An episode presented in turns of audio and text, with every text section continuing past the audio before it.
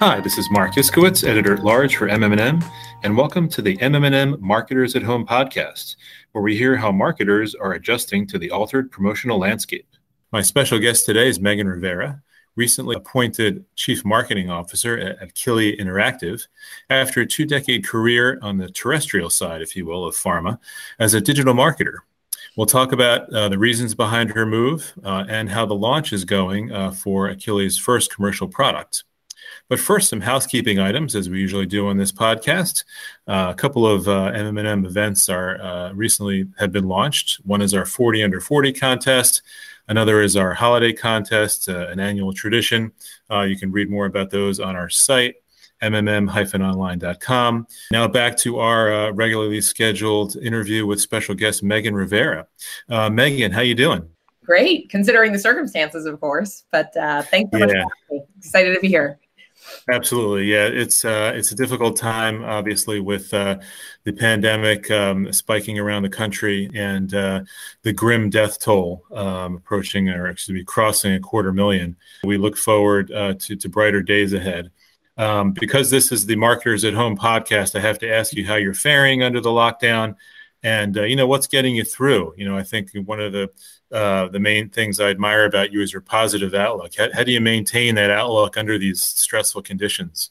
Yeah, no, it's a it's a great question. I think uh, there's probably a number of things, right? I uh, I do uh, a lot of things related to physical activity. Uh, there's definitely some restrictions to how much we all move on a daily basis now. So so I pour all of my energy into my morning workouts and and try to stay active. It's a great stress reliever. Um, and and really, it's just about creating kind of a, a bit of a new normal, um, and you know, embracing the flexibility that this provides you, not having commutes and kind of as structured of a schedule. Um, and you know what, like Zoom happy hours with my girlfriends from you know college, with uh, with colleagues, uh, past and present. It's it's been really nice to be able to catch up with people on a, on a personal level that maybe you didn't have time to or didn't think to in the past. So that's that's how I've been uh, muscling through and uh, and keeping things on the up and up. Sounds like a good recipe uh, for uh, for getting through.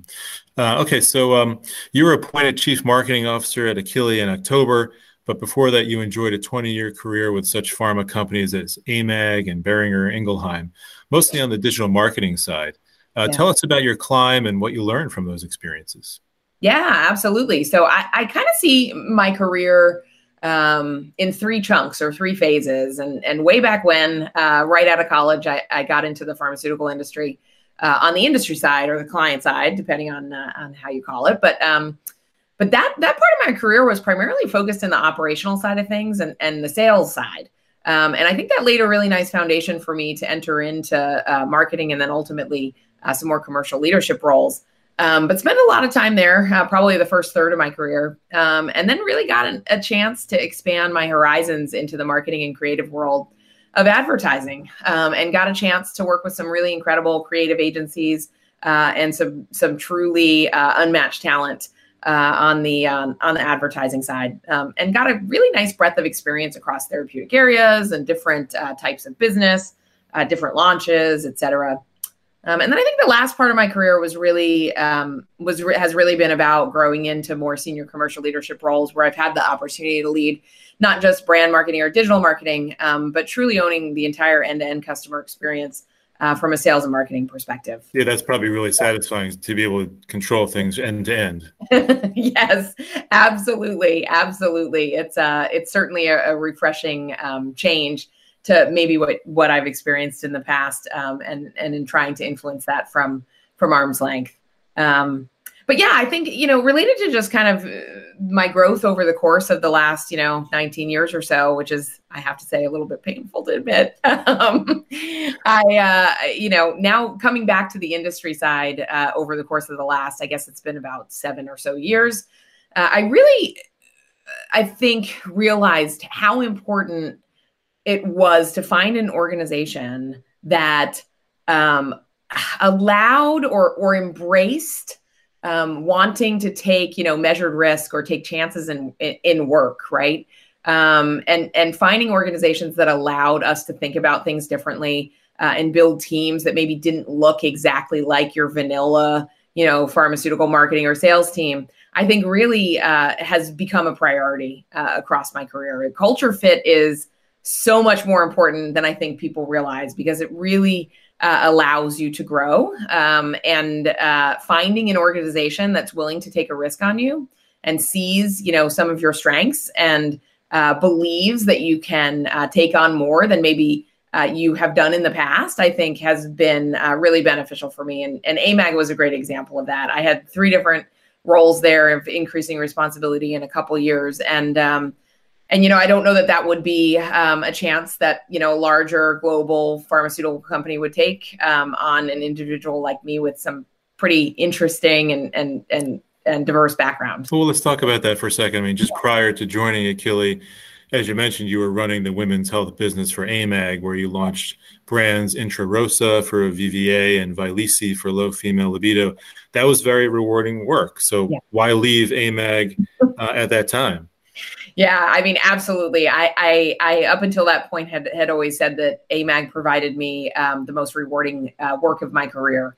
Uh, personal connection just to women's health. I mean, obviously, being a woman, um, and it being an underserviced category, um, you know, across the board was just a tremendous opportunity. Um, and I just, I had so much love for the team that we were able to build there, for the brands we were able to build there. Um, but frankly, I mean, it, it, it wasn't necessarily um, a choice for AMAG. Uh, they decided to divest uh, the women's health business unit um, that I oversaw uh, back in January of this year. And you know, there's just, uh, it happens, right? You know, change in corporate priorities, activist investors coming in and, you know, uh, overturned seats on the board. And there's just, you know, a desire to, to gain more focus. And ultimately, they, they recently were, uh, I think they closed the acquisition. They were bought um, this year, but that was the end game. That's what they wanted to do to increase shareholder value. So for me, it was, you know, it, it was a bit of a heartbreak to build uh, such a stellar commercial organization and then to dismantle it. But, um, but I'm, am grateful for the work that we got to do there. It's absolutely it was game changing, right? Um, and admittedly, I uh, I wasn't sure I was going to find something that I had so much connection to and so much heart for. Um, and so, you know, I began mm. the search around mid year and just was so fortunate to um, be introduced to the Akili team because I mean, what a tremendous opportunity to legitimately like reshape how the world thinks about medicine um, that's mm-hmm. next level. So that's that's been um, it's it. I'm very very very thankful for uh, for being able to uh, to find something equal, if not even more uh, motivational for me to work on. Yeah, that, that's what it's all about, right? Keep keeping you motivated, this taking on this next challenge in your career. And you know, yeah. we, we talked about your your launch of Intrarosa and Vyleesi uh, for an article that we just collaborated on for MMM um, and, and in terms of how pharma is uh, integrating telemedicine more with its promotional ecosystem, right? And so readers can can access that on the site and, and, and read your views on that. But you know, it, let's let's segue to the new role. You know, you're going to be launching Akili's prescription video game Endeavor RX, the company's first commercial product, which was granted FDA clearance on, in June. And the app actually launched on April 22nd, thanks to FDA having waived its usual 510K pre market notification requirement for digital therapeutics, which was one of a number of emergency policies the agency issued during the pandemic. So, you know, that was a, a soft launch, if you will. But what did Akili learn about physician and patient experience from getting its product out to, into the field somewhat early?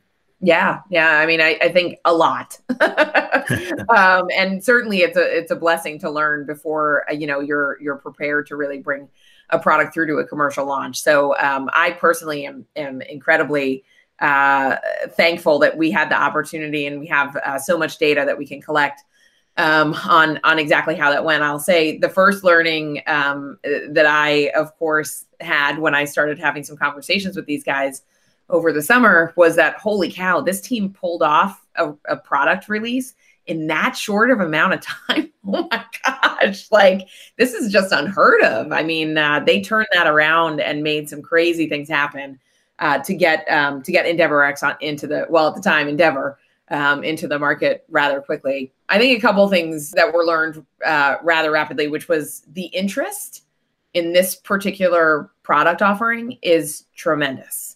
So without, you know, any investment in anything related to, you know, customer acquisition or awareness, you know, there are people lining up um, for the product, uh, which was to me incredibly compelling. Um, that there is uh, there's a multi-billion-dollar market out there in ADHD, right? And uh, there's clearly still some pretty significant unmet need uh, seeing that.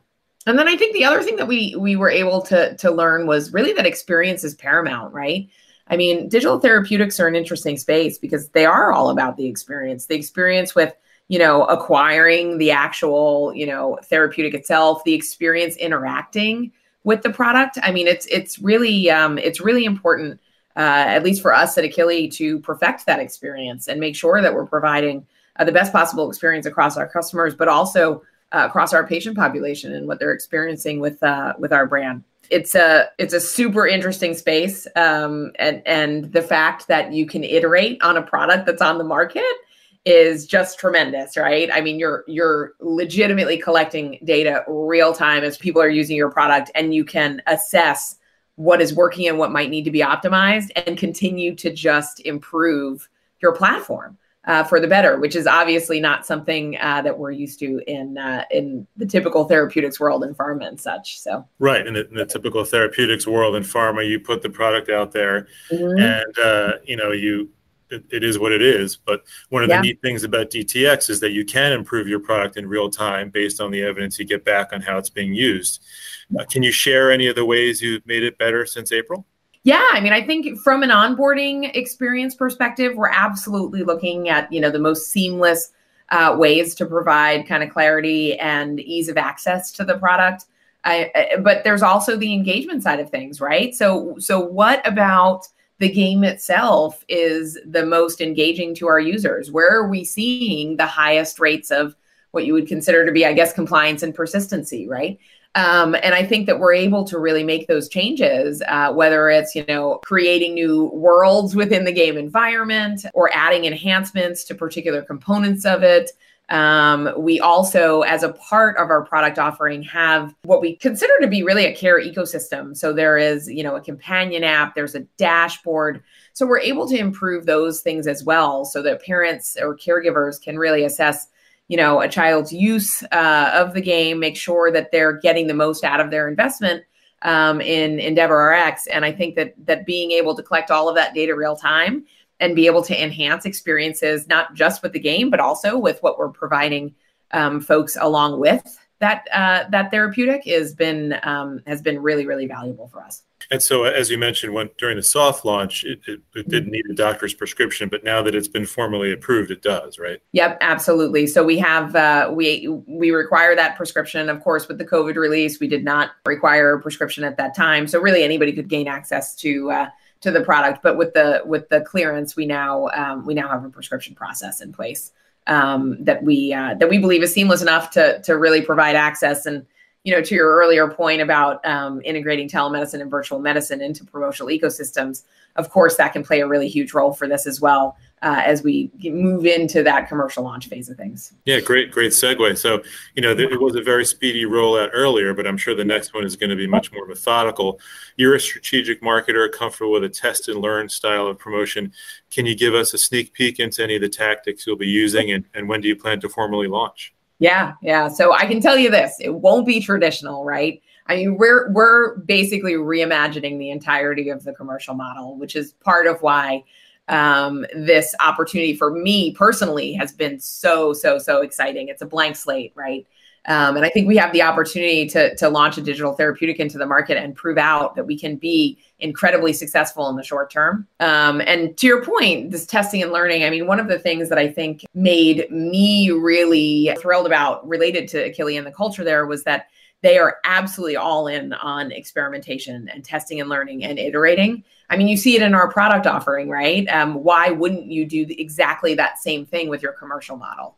So I think what we'll be doing is exploring, you know, how how do we think about things differently, right? We don't necessarily need a sales team of several hundred people knocking on healthcare provider doors. Like, we has anybody tested that model? Like, why, why wouldn't we be exploring how to how to um, manage and, and build a sales function in a different kind of way, uh, especially given COVID times? But I would argue, really, um, even outside of COVID, uh, when things maybe um, come back to at least a new normal following uh, following a vaccine. But yeah, I think it's uh, I think it's going to be uh, something that that the world hasn't necessarily seen before, even from other uh, PDT prescription digital therapeutics companies. Um, and I think what we'll be doing is is really understanding what's working and what's resonating with the market and scaling it. Um, it will likely be an incredibly heavy um, focus on consumer activation.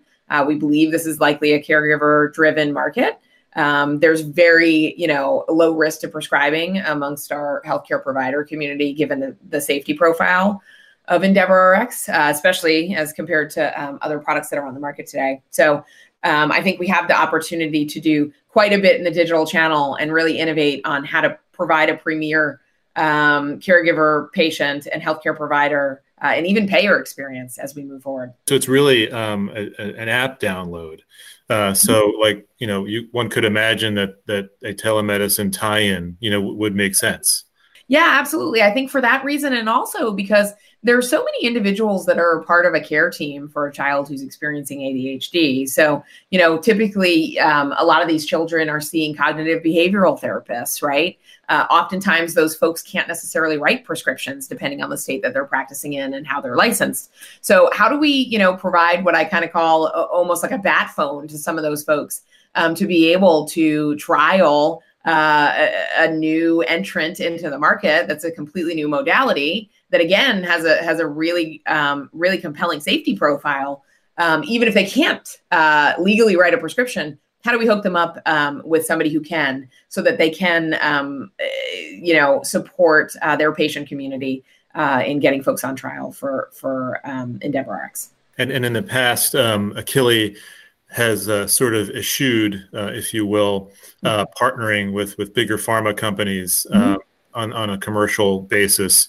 Um, so suffice it to say that sort of go it alone type of approach will continue here. Yes, absolutely. Yeah, I think you know we're always um, having conversations about strategic partnerships, but I don't think that there's necessarily a um, a desire to seek out an existing commercial organization um, to partner with uh, primarily because we're trying to do things differently, right? And there's not a lot of organizations out there that are trying to be disruptive in the commercial space. Um, a lot of larger organizations in pharma tend to play it a bit more safe. Uh, they stick with the things that they've seen work in the past, and they're slower to adjust and change uh, based on on on the market. And I think for us, that's not how how we believe we'll be successful, right? We believe that that reimagining this this commercial model in the therapeutic space is how um, Akili will change the game in medicine, and uh, and that's why I think while we explore partnerships consistently across you know all sorts of arenas um, and assess those, I think uh, from a commercial perspective, it's it's not necessarily something that we're seeking to do at this time. Yeah, and we saw at least one of the big storylines of 2019 was that several pharma companies were kind of stepping back mm-hmm. from um, DTX partnerships that they had established. So, you know, why why wouldn't you, you know, continue that independent course now? So, yeah, um, yeah, because they don't fit into the same model, right? Um, mm-hmm. I think that's exactly it. Those who've those who've um, tried from the larger pharmaceutical side of things to really invest in the space or or take it on have tried to plug it into a traditional pharma commercial model. And it's not and that that's your proof point right there right? That that, that it's probably not successful if they're uh, if they're backing right back out of it. So. Right right. Maybe, maybe it was the way they kind of viewed it as a as a beyond the pill but you know yeah. beyond the pill uh, type of strategy rather than you know for what it is dtx yeah. you know? Absolutely. Um, so, uh, and you, you mentioned uh, payers earlier. How, how, are those conversations going? You know, to the extent that you can share with us, and how the, how the payer conversations around reimbursement are going. Absolutely. So, I, you know, I think the the the great thing about um, Akili and some of the early decisions that they made um, uh, before I joined um, was around kind of their pricing and contracting strategy. So they're not reliant on payer coverage, or we're not reliant on payer coverage to grow volume. Um, so we've priced ourselves competitively. Uh, the out-of-pocket cost for caregivers, even before we have payer coverage, is incredibly reasonable, and we're seeing um, we're seeing incredibly low abandonment due to cost, which is uh, out of the gates a really positive thing to to see, especially because we know that other digital therapeutics companies have struggled in this arena. So uh, we did not want it to be kind of a gating factor or a rate limiter for us from a commercial perspective out of the gates. Um, but I will tell you, you know, we're starting to have those conversations now. We've been having those conversations. And um, one of the things that's incredibly um, promising as it relates to bringing Endeavor RX to market is that, you know, this is a multi billion dollar market, right? Um, but there are still indicators that the unmet need is tremendous, right? So, for example, over a quarter of kids are considered not well controlled on their current treatment regimen today. That's that's a really really big number, right? Um, we also see that it's it's not um, it's not what I would consider to be like sticky business, right? When when um, parents have uh, kids on different therapies, they tend to switch quite often. In fact, you know, we're seeing over half of parents switching have have switched or plan to switch medications um, or therapies or treatment regimens for the, for their children. They're constantly seeking something better and different. Um, and I think Endeavor RX brings a, a, new option to the market. And in talking to payers, um, you know, the safety profile is incredibly appealing. Um, and there's also a significant amount of kids due to side effects who can't tolerate stimulants. Um, so there are uh, there are niches I think that we can plug into that that serve immediate needs for the payer uh, for the payer teams. One of the other things we were talking to the um, uh, to the chief medical officer of, of United uh, Health Group not too long ago, and he absolutely validated these these unmet needs for sure. But he also introduced another um, item into the mix, which of course is not necessarily validated or there's not you know concrete data to prove any of this, but he, he mentioned the opioid crisis, right? And the fact that there is speculation that stimulant use in, you know, kids with ADHD could be fueling future challenges in addiction. Now, again, who knows? I mean, I, I don't think that anybody's done any sort of longitudinal study that could indicate and validate that perspective but it is a perspective of you know a payer community somebody who's who's basically in charge of quite a bit in in a in in the you know one of the largest payers in in the US so um, I think there's uh, there's certainly promising initial conversations and we plan to continue a lot of that and really in approaching it from a multitude of ways right there's federal legislation um, the digital therapeutics partnership uh, is working together on that um, there's, of course, the commercial coverage side of things. And then there's, you know, Medicaid. Uh, there's a significant Medicaid population in the ADHD market, uh, you know, 30, about 35 to 38%. Um, so that's another avenue that we'll be tackling as well. So uh, lots of work to do there, but I think uh, the the initial signs are incredibly promising, and the research we've done uh, and the conversations we've been having, uh, all signs point to uh, being able to secure that in uh, in the next couple of years. It's amazing that uh, the director um, uh, you know cited that uh, yeah. linkage.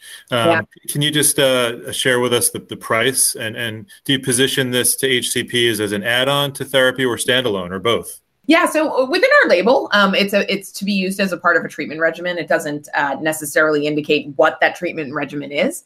Um, so it's not necessarily a replacement for for existing therapies. I think it is another option to be explored as a part of kind of that holistic um, end-to-end uh, therapeutic protocol that a healthcare provider would consider uh, for a patient in this space. Um, we uh, we have uh, come to market with a 450 list price, um, but the um, there is uh, an opportunity uh, net right now since we don't have payer coverage yet to any broad extent to mark that down for cash patients to less than $100 per month uh, for uh, a three month uh, course of therapy. So that 450 is for three months as a list price. Uh, did you offer any uh, kind of copay support at the pharmacy level?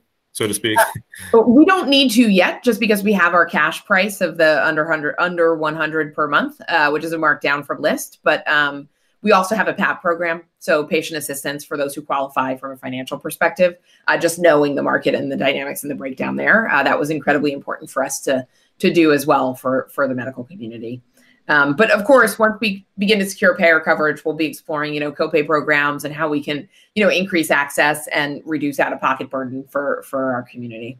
How has COVID nineteen kind of redefined value in healthcare and in the ADHD ADHD space? And I ask that also because when I did the earlier story on the soft launch uh, of Endeavor, which you can read about on our site as well, your director of, of, of payer relations had put it to me that during the pandemic, an, an online, you know, remote tool such as this or, or, or modalities such as this really be, trans- transform from a nice to have to a must have because Yeah. a lot of patients obviously couldn't get to, to their specialist to their uh, to their doctor so you know talk about how it's how it's redefined value in healthcare and in, and in this therapeutic space Yeah, absolutely. I think that th- those are all great points, and I would agree with them wholeheartedly. Right? I mean, the the opportunity to be able to treat uh, at home, um, especially during uh, you know the midst of a global pandemic, um, you know, cognitive behavioral therapy. Uh, and being able to participate in the in, in maybe even after school programs that are indicated to or or that are positioned to kind of help kids who are who um, you know have have challenges with ADHD all of those things right potentially window or or change dramatically. So having a therapy um, that a child can can partake in at home I think absolutely critical. I think the other piece though that I would I would introduce into the conversation is that the majority of parents are really you know concerned with the higher order of um, of the impact of ADHD um, impact on academics impact on um, on uh, future kind of career opportunities, et cetera. And I think that, you know, we've seen, right, that learning, like the typical learning environment has completely been thrown up in the air through virtual learning. And it's a challenging adjustment. It's an absolutely challenging ad- adjustment. So I think the disruption of a typical routine um, or, you know, the ability to just have, you know, some structure to things it's it's at, it's gone right? So i think that disruption has led to um, treating adhd specifically um, inattention uh, to be even more critical uh, than maybe it even was you know a year ago. So i think we've seen uh, definitely uh, that there is um, quite a bit of attention and interest uh, in alternatives and other uh, approaches to um, to treatment regimens given given all of those dynamics. Yes, absolutely. It's kind of um, drawn more attention to to the need to pay more attention Yeah. to uh, you know to this issue to uh, attentional uh, deficits. As you've you know kind of been in the in the role all, all of a month, uh, you know what what would you say is the biggest difference between being a brand marketer and a chief marketing officer? Oh, oh, so many things, right? I would probably and and, and the answer to this question is uh, I could answer it two ways, right? The difference between being a brand marketer and a and a chief marketing officer at a traditional organization, it's cool, right? It's it's uh, you know you you have more responsibility. You can you know dictate um, you know how we go about strategic brand planning and all sorts of things in in that higher in that higher level role where you're overseeing a portfolio of products um, and, and kind of across the board all of the marketing communications activities. I think the unique thing about Akili and the opportunity um, that was presented to me here and, and that I uh, am so thrilled about is that um, this is really an opportunity to build commercial from the ground up and reimagine that entire model. And for me, um, I kind of alluded to this earlier, the ability to um, really design, define, um, create uh, the ideal customer experience uh, from end to end, right? Whether that's uh, the distribution of your product at, at, the pharmacy level, or it's you know how you bring people into the funnel, or it's how you're you know how people are, are, are having these customer facing conversations with the medical community. Having the ability to really um, oversee that and architect it and and and realize a vision there is just so cool so so cool so i would say that is the primary difference between uh, even even my uh, my previous roles in this one and uh, and i couldn't be more excited about it. That's awesome. That's great to hear. And you know i'm not sure a lot of people know this but you were actually a sculptor painter and creative writer who considered art school. So yeah. now i'm so glad to hear that you're you know channeling that talent toward creating the ideal customer experience. That's very yeah. cool yeah, absolutely. It's all come full circle, right? I never really yeah. understood how I ended up in pharma until now, maybe. it's, it's, an art form in and of itself, isn't it? Exactly. all right. So uh, it's really been a pleasure talking to you, Meghan. I want to congratulate you um, on behalf of all our readers uh, on this uh, wonderful new opportunity. Thank you so much. It's been a pleasure. Thanks for having me, Marc. Sure, sure. And again, uh, you can read about uh, you know the soft launch of Endeavor on the site, as well as Meghan's comments about telemedicine. If you enjoy this podcast as much as I did, uh, everybody out there, please like it, uh, subscribe to this podcast, help others discover the show. Um, and uh, that'll do it for another episode of the Marketers at Home podcast. Meghan, thank you. It's been a pleasure. Thank you so much, Marc. Same. You got it. Great. And uh, everybody out there, thanks again for uh, joining us. and we'll see you next time on the uh, Marketers at Home podcast. Take care, everyone.